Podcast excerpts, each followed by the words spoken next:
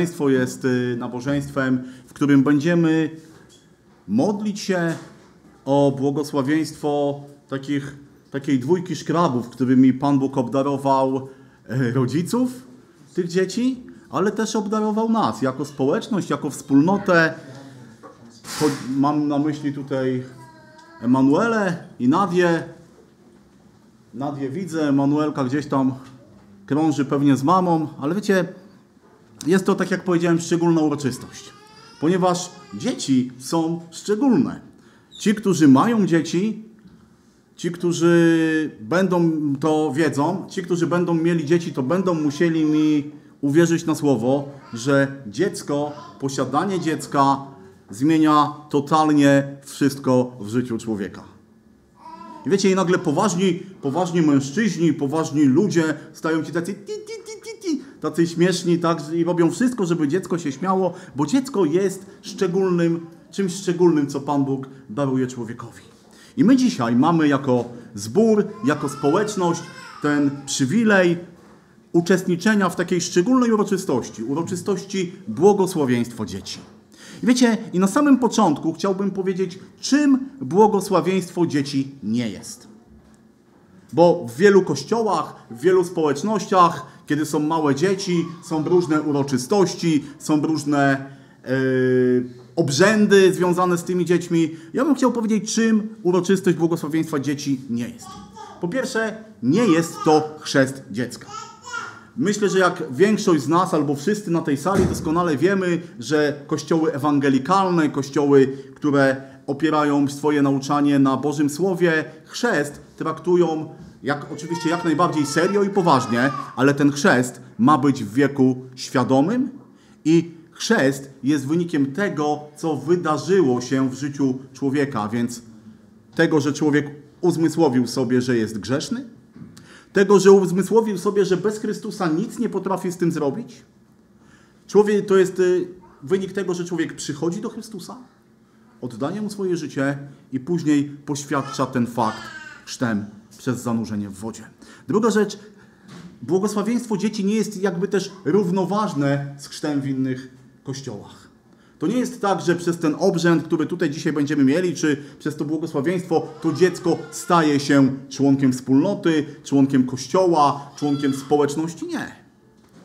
Ponieważ też Biblia mówi, że członkiem kościoła staje się osoba, która jest pojednana z Bogiem. A więc czym w takim razie jest błogosławieństwo? Czym jest błogosławieństwo dzieci? Kochani, musimy najpierw sobie przypomnieć, wspomnieć, co tak naprawdę znaczy słowo błogosławieństwo. Ktoś kiedyś powiedział, że jeżeli w Biblii jest wymienione coś raz, jest jakie? Ważne. Jeżeli coś jest wymienione dwa razy, jest ważne, ważne, ważne. A powiedzcie mi w takim razie, jak ważne jest słowo, które w Biblii występuje ponad 450 razy. Bo tyle razy Biblia w Starym i w Nowym Testamencie, od pierwszej księgi Mojżeszowej do księgi objawienia, mówi o błogosławieństwie. I wiecie, yy, różne są przykłady użycia tego słowa. Różne osoby też udzielały błogosławieństwa. Bardzo często czytamy, że Bóg błogosławił. Bóg błogosławił poszczególnych ludzi, Bóg błogosławił Noego, Abrahama, Mojżesza, Bóg błogosławił całe narody, ale też Bóg, słuchajcie, błogosławił na przykład dni. Kiedy Pan Bóg stworzył świat, jeden dzień stworzył na odpoczynek i co czytamy? I pobłogosławił Pan ten dzień. Więcej, ludzie błogosławili Boga. Dawid, Jetro, Abraham w swoich modlitwach, w swoich pieśniach wołali błogosławiony jesteś Boże albo błogosławię Pana. Ludzie błogosławili innych ludzi, Melchizedek, Abraham, Mojżesz, Jakub. To jest ciekawe, Jakub błogosławił swoje dzieci, swoich dwunastu synów. I wiecie, i bardzo szerokie spektrum użycia błogosławieństwa daje też mu wiele znaczeń. Bo błogosławić może znaczyć chwalić, uwielbiać, czynić szczególnym, czynić wybranym, dobrze komuś życzyć, powierzać czyjejś opiece. I wiecie, i błogosławieństwo związane z, w Biblii, związane z dziećmi, jest właśnie najbardziej powiązane z tym stwierdzeniem dobrze życzyć i powierzać Bożej opiece. I tak naprawdę tym jest błogosławieństwo dzieci. Że my dzisiaj tutaj, zgromadzeni jako wspólnota, jako społeczność, chcemy przynieść te małe dzieci przed Boże oblicze i wraz z rodzicami prosić Boga o opiekę nad nimi. Dlaczego to robimy? Wiecie, w Biblii mamy kilka fragmentów, które mówią o Bogu, o dzieciach i chciałbym, żebyśmy popatrzyli na początek na dwa z nich. Ewangelia Łukasza, drugi rozdział, wersety od 22 do 24. A gdy minęły dni oczyszczenia ich według zakonu mojżeszowego, przywiedli je do Jerozolimy, aby je stawić przed Panem, jak napisano w zakonie pańskim, iż każdy pierworodny syn będzie poświęcony Panu i aby złożyć ofiarę według tego, co powiedziano w zakonie pańskim, parę synogarlic albo dwa gołąbki. Mamy tutaj opisany pewien zwyczaj, pewien, pewną, pewien, pewną tradycję, pewien obrząd nakazany przez Boga dla narodu izraelskiego. I wiecie, i nie chciałbym się zagłębiać teraz, tutaj, w tym momencie w to, y, dlaczego tak Pan Bóg zrobił, ponieważ po pierwsze, no myślę, że nie wiem, ale raczej nikt z nas nie ma hebrajskich korzeni, chyba że się mylę. A po drugie, że tak powiem, pewne ceremonie prawne zakonu mojżeszowego nas po prostu nie dotyczą. Ale na dwie rzeczy chciałem zwrócić uwagę. Tutaj rodzice przynosili dzieci, im czytamy tutaj dwie rzeczy, aby je stawić przed Panem. Stawić przed Panem. A więc rodzice przynosili swoje dziecko do świątyni, aby można powiedzieć, przedstawić je Bogu. Aby pokazać, to jest moje dziecko. Wiecie, jestem przekonany, że rodzice nie robili to, tego tylko dlatego, że im tak nakazywało prawo, przynajmniej na pewno nie Maria i nie Józef, ale dlatego, że przyniesienie dziecka przed, przed Boże oblicze było dla nich ważne. Że było to dla nich, miało to dla nich szczególne znaczenie, ponieważ jako rodzice, wiadomo, chcemy zapewnić naszym dzieciom wszystko, co najlepsze. Prawda? Kiedy mamy dzieci, no to chcemy dla nich jak najlepiej. Jeżeli jesteśmy normalnie, normalnymi ludźmi, to chcemy dla naszych dzieci jak najlepiej. A jeżeli jesteśmy ludźmi wierzącymi, to doskonale zdajemy sobie sprawę, że nasze wysiłki, nasz trud, nasz znój musi być połączony z tym, że nasze dziecko przynosimy do Boga. I druga rzecz, o której tutaj czytamy, że te dzieci które przy, przynosili, aby je poświęcić.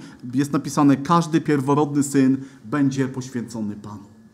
Myślę, że możemy to rozszerzyć dzisiaj w dobie Nowego Testamentu więcej. Każde dziecko w wierzącej rodzinie ma być poświęcone Panu.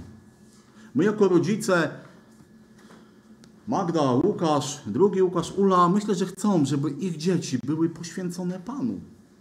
Żeby ich dzieci wzrastały i żyły dla Boga. Drugi fragment, jaki chciałbym, żebyśmy spojrzeli, Ewangelia Marka, rozdział 10, 13, werset od 13 do 16. I przynosili do niego dzieci, aby się ich dotknął, ale uczniowie gromili ich. Gdy Jezus to spostrzegł, oburzył się i rzekł do nich: Pozwólcie dziadkom przychodzić do mnie i nie zabraniajcie im, albowiem takich jest Królestwo Boże. Zaprawdę powiadam wam, ktokolwiek by nie przyjął Królestwa Bożego jak dziecię, nie wejdzie do niego i brał je w ramiona i błogosławił, kładąc na nie ręce.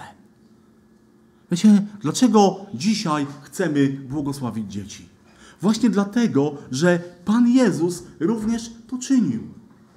Bo czytamy tutaj, że kiedy przynosili dzieci, to uczniowie może mówili: Dajcie spokój, Jezus jest zmęczony, on rozmawiał z wieloma ludźmi, on uzdrawiał, ale Pan Jezus miał czas dla dzieci. Bo dzieci zawsze są ważne i były ważne i będą ważne dla Pana Boga. Bo Bóg jest zainteresowany życiem dzieci. Od chwili poczęcia, przez narodziny, przez całe życie, dzieciństwo i tak dalej, Bóg jest zainteresowany życiem dzieci, swoich dzieci. I widzimy tutaj, że Jezus brał je w ramiona, że je błogosławił i że im dobrze życzył. Wiecie, to był taki zwyczaj w tamtych czasach, że bardzo często do jakiegoś wybitnego nauczyciela, do rabina, do kogoś znanego przynoszono dzieci i proszono, aby się o nie modlił. I właśnie Jezus coś takiego tutaj robi. On bierze dzieci, on błogosławi, a więc życzy im dobrze, oddaje je w opiekę Boga, ponieważ są dla Niego ważne. W dzisiejszych czasach, słuchajcie, ja zawsze powtarzam, że żyjemy w dziwnych, pokręconych czasach. I wiecie, i dzisiejszy świat ma bardzo wypaczone spojrzenie na wiele rzeczy. Jak sobie, nie wiem, włączymy telewizję, odpalimy internet, weźmiemy gazetę, jeżeli ktoś jeszcze w tych czasach czyta gazety, wiecie, takie duże płachty papieru, nie? to co tam czytamy? Tam widzimy, czytamy różne wydarzenia, różne dyskusje, różne polemiki, ale kiedy weźmiemy do tego Biblię, to się okazuje, że dzisiaj ludzie uznają za właściwe, dobre, pożyteczne rzeczy, o których Biblia mówi wyraźnie. To jest grzech i Bogu się to nie podoba. I wiecie, i niestety coraz częściej dochodzi do tego, że takie samo spojrzenie y, świat ma na dzieci. Że dzisiaj dla wielu ludzi, którzy mają dzieci, dzieci stają się problemem, dzieci stają się przeszkodą w karierze, w pędzie do bogactwa, do sławy, do popularności. Co, co jakiś czas właśnie słyszy się nawet o tym, że, że ludzie zabijają swoje dzieci, bo im przeszkadzają. Wiecie, jakie to jest straszne. Jakie to jest niezrozumiałe, jakie to jest, nie wiem, dziwne. Dlaczego? Ponieważ Pan Bóg inaczej patrzy na dzieci. Kiedy otworzymy sobie Psalm 127 i trzeci werset, to zobaczcie, tam czytamy takie wspaniałe, chyba jedne z najwspanialszych słów, jakie Pan Bóg powiedział o jakimkolwiek człowieku, kiedykolwiek. A mianowicie czytamy, oto dzieci są darem Pana. Dzieci są darem Pana, podarunkiem jest owoc łona. A więc zobaczcie, jakże inaczej Bóg patrzy dziś na dzieci. Jak w ogóle inaczej Bóg zawsze patrzył na dzieci. Wiecie, i z drugiej strony też Pan Bóg nie, ideali, nie idealizował dzieci. Bo w Bożym Słowie czytamy, że dzieci potrafią być tak samo grzeszne, tak samo okrutne i tak samo potrzebują Boga jak dorosły. Ale Pan Bóg patrzy na dziecko jako na dar. Pan Bóg daje dzieci jako dar, jako podarunek. Wiecie, to Bóg powierza rodzicom dziecko. To nie jest tak, że dziecko powstaje z przypadku, że dziecko jest planowane czy nieplanowane. Nie, dziecko jest zawsze Bożym darem. Wiecie, wielu rodziców robi, i to wierzących rodziców również, robi dzisiaj błąd, patrząc na swoje dzieci, a zapominając, że one są darem. Że jest, są czymś, kimś, to Pan Bóg nas nimi obdarzył. Wiecie, kiedy Pan Bóg coś daruje, kiedy Pan Bóg coś daje, to nigdy nie robi tego bezcelowo. Wiecie, Pan Bóg nie robi sztuki dla sztuki. Pan Bóg nie robi czegoś dla efektu. Jeżeli Pan Bóg obdarza rodzica dzieckiem, to jest to po coś. Jak czytaliśmy, to jest dar. To jest dar. To jest coś, co Bóg Tobie daje. To jest coś, co Bóg Tobie powierza i to jest coś wspaniałego. I wiecie, i z darem jest tak, że każdy dar powinien być wykorzystany na Bożą chwałę. Może to brzmi źle, tak? No dziecko wykorzystane, ale kiedy Pan Bóg coś daje, to chce z tego odebrać sobie chwałę. I wiecie, kiedy rodzice dostają dziecko, kiedy mają dziecko, to co? Wiecie, patrzy się na takie maleństwo, boi się człowiek, żeby tego nie połamać, bo to takie małe, kruche i wiecie, i są plany, są marzenia. Nie wiem, ojcowie, czy wy tak mieliście, ale podobno tak jest, że ojciec zawsze swoim, swojemu synowi kupuje te zabawki, które chciał sam mieć w dzieciństwie. I później się nimi bawi. No, niekoniecznie z dzieckiem. Tak? Są takie sytuacje, że dziecko siedzi, tato, ale może byś mi dał w końcu się pobawić moją zabawką. Jeszcze chwilę, synu, jeszcze chwilę. Ale wiecie, wracając jakby do tematu, tak jest. Mamy jakieś plany, mamy jakieś marzenia związane z dziećmi. Chcemy, żeby coś osiągnęły, wykształcenie, pozycję. I wiecie, jakby naszym zadaniem, zadaniem rodziców jest też dokładać wszelkich starań, żeby to im się udało. Ale na wierzących rodzicach, na biblijnie, ewangelikalnie wierzących rodzicach, wiecie, ciąży jeszcze pewna jedna rzecz. Wierzący rodzice, Magda, Łukasz, Ula, Łukasz, mają dołożyć wszelkich starań, aby ich dziecko stało się osobą znającą, kochającą Pana Jezusa. Aby stało się osobą zbawioną, pojednaną z Bogiem. W piątej księdze Mojżeszowej czytamy takie też napomnienie, zachęcenie. Czwarty rozdział, dziewiąty werset.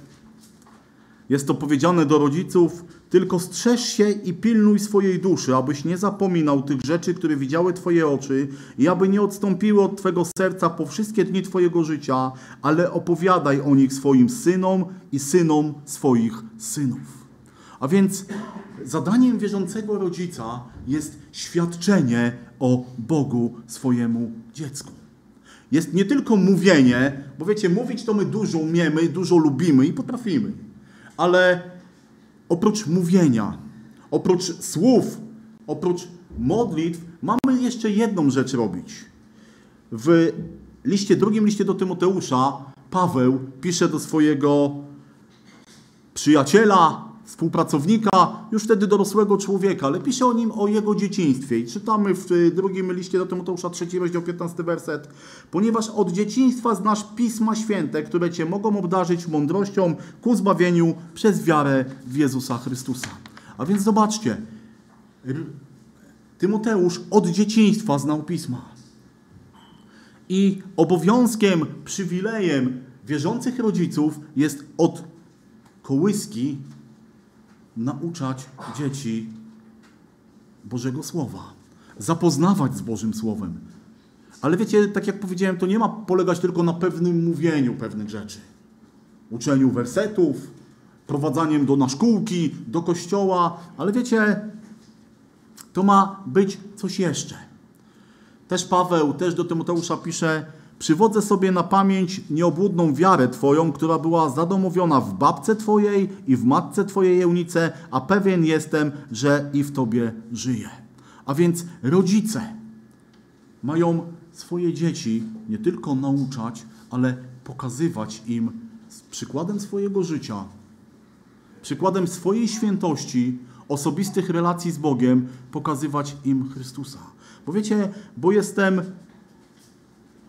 przekonany, że pragnieniem wierzących rodziców jest posiadanie wierzących, zbawionych dzieci. Wiecie, chyba nie ma nic wspanialszego w życiu rodzica, jak to, kiedy widzi, że jego dziecko przychodzi do Chrystusa. Wiecie, chyba nie ma nic wspanialszego, kiedy Twoje dziecko jednocześnie staje się Twoim bratem czy Twoją siostrą w Chrystusie. Wiecie, to wznosi poziom relacji między rodzicem a dzieckiem na inny poziom. Bo to nie jest już tylko moje dziecko, to jest też Boże dziecko. To nie jest już tylko mój syn czy moja córka, ale jest to mój brat w Chrystusie. Moja siostra w Panu. Wiecie, coś wspaniałego. Coś, coś pięknego. Ale też chciałem zwrócić uwagę na jedną rzecz, kochani. Za wychowanie dzieci, za wychowanie w wierze są oczywiście odpowiedzialni rodzice, ale też odpowiedzialność za ich wiarę, za ich wzrastanie ciąży na mnie i na Tobie. Wiecie, bo za niedługo i Nadia i Emanuela będą do mnie czy do Ciebie mówić ciociu, wujku. Będą patrzeć na mnie i na ciebie. Będą obserwować moje i twoje życie. Wiecie, dzieci są dobrymi obserwatorami. Nam się czasem wydaje, że dzieci to wiecie, nic nie kumają, nic nie wiedzą, nic nie rozumieją. Ale wiele razy yy, dzieci potrafią zawstydzić. Bo one są z tym szczere, one są w tym autentyczne. I one dokładnie powiedzą ci, pokażą ci ten moment, kiedy tato, mamo, co innego mówisz, a co innego robisz. Wujku, ciociu, ale mówiłeś coś takiego, a robisz coś takiego. Więc na mnie i na tobie, jako na społeczności, ciąży odpowiedzialność. Wiecie, dzieci są darem Pana dla rodziców, ale dzieci są też darem Pana dla społeczności. I tak samo jak na rodzicach ciąży wielka odpowiedzialność i rodzice będą doko, doko, dokony, dokładać wszelkich starań, aby ich dzieci były wierzące, aby poznały Boga, tak samo moim i Twoim obowiązkiem, jako dalszej, bliższej rodziny, społeczności jest też robić wszystko, aby te dzieci poznały Pana Jezusa Chrystusa jako swojego osobistego Zbawiciela. Bo po to Pan Bóg dał ten dar, aby te dzieci przynosiły Jemu chwałę. Wiecie, i jeszcze jest jedna bardzo ważna rzecz. To nie jest też tylko tak, że y, rodzice mają dokonywać y, wszelkich starań, aby, aby dzieci stały się osobami wierzącymi, pojednanymi z Bogiem. Rodzice muszą modlić się o swoje dzieci. Wiecie, bo niestety nawet w Biblii widzimy coś takiego, że czasem pobożni rodzice wcale nie równa się pobożne, wierzące dziecko. Księga, druga, druga Księga Królewska, 18 rozdział, 5 werset. Tam jest i wcześniej troszeczkę jest historia pewnego króla. Króla, który miał na imię Hiskiarz. Wiecie, mój ulubiony, mój ulubiony, moje, albo jedna z moich ulubionych postaci w Starego Testamentu. To był człowiek, o którym właśnie Pan Bóg powiedział, na Panu Bogu Izraela polegał tak, że nie było po nim takiego jak on w gronie wszystkich królów judzkich, ani w gronie jego poprzedników. Wiecie, to był człowiek, który z Bogiem miał niesamowite relacje. Kiedy zostawał królem, to tak naprawdę, wiecie, taki nasz trochę Kazimierz Wielki. Tak? Izrael drewniany, pogrążony w bezbożności, a on zrobił niesamowitą rzecz. On zaufał swojemu Bogu i Pan Bóg go błogosławił. I takie piękne świadectwo dostał. Ale wiecie, kiedy popatrzymy sobie na jego syna, druga księga Kronik 33:9. Lecz Menasses zwiódł Judę i mieszkańców Jeruzalemu tak, iż postępowali gorzej niż narody, które Pan wytępił przed synami izraelskimi. Wiecie, to był jego syn. On przez kilkadziesiąt lat patrzył na wiarę swojego ojca, na to, jak on ufał Bogu, jak on chodził za Bogiem, a w historii Judy był najbardziej bezbożnym, oddalonym królem, jaki istniał. Inny przykład. Samuel. Pamiętamy? Wielki Boży mąż, wielki Boży prorok. Imiennika tutaj widzę mamy, tak? Więc masz imię po dobrym, po dobrym Bożym mężu, tylko jak będziesz miał dzieci, to pamiętaj o jednym, żeby nie przyszli do ciebie, tak jak przyszli do Samuela i powiedzieli: Daj nam króla, bo twoi synowie, co? Nie chodzą twoimi drogami. Więc z jednej strony, jako rodzice, mamy dołożyć wszelkich starań, aby nasze dzieci poznały Boga, ale musimy pamiętać, że dar zbawienia jest Bożym darem. Dlatego musimy modlić się o nasze dzieci. Dlatego Ula, Łukasz, Magda i Łukasz będą mieli przywilej modlitwy o swoje dzieci. Wiecie, bo my nic siebie sami nie możemy uczynić. Ale kiedy wołamy do Boga, to Bóg przychodzi i Bóg wysłuchuje naszych modlitw. I wiecie, i błogosławieństwo dzieci jest właśnie taką modlitwą o Bożą opiekę nad nimi, nad ich życiem, nad ich młodym życiem, aby te życie było tak, było takie, aby Bogu przyniosło chwałę. Wiecie, to jest taka prośba. I my jako społeczność stoimy razem.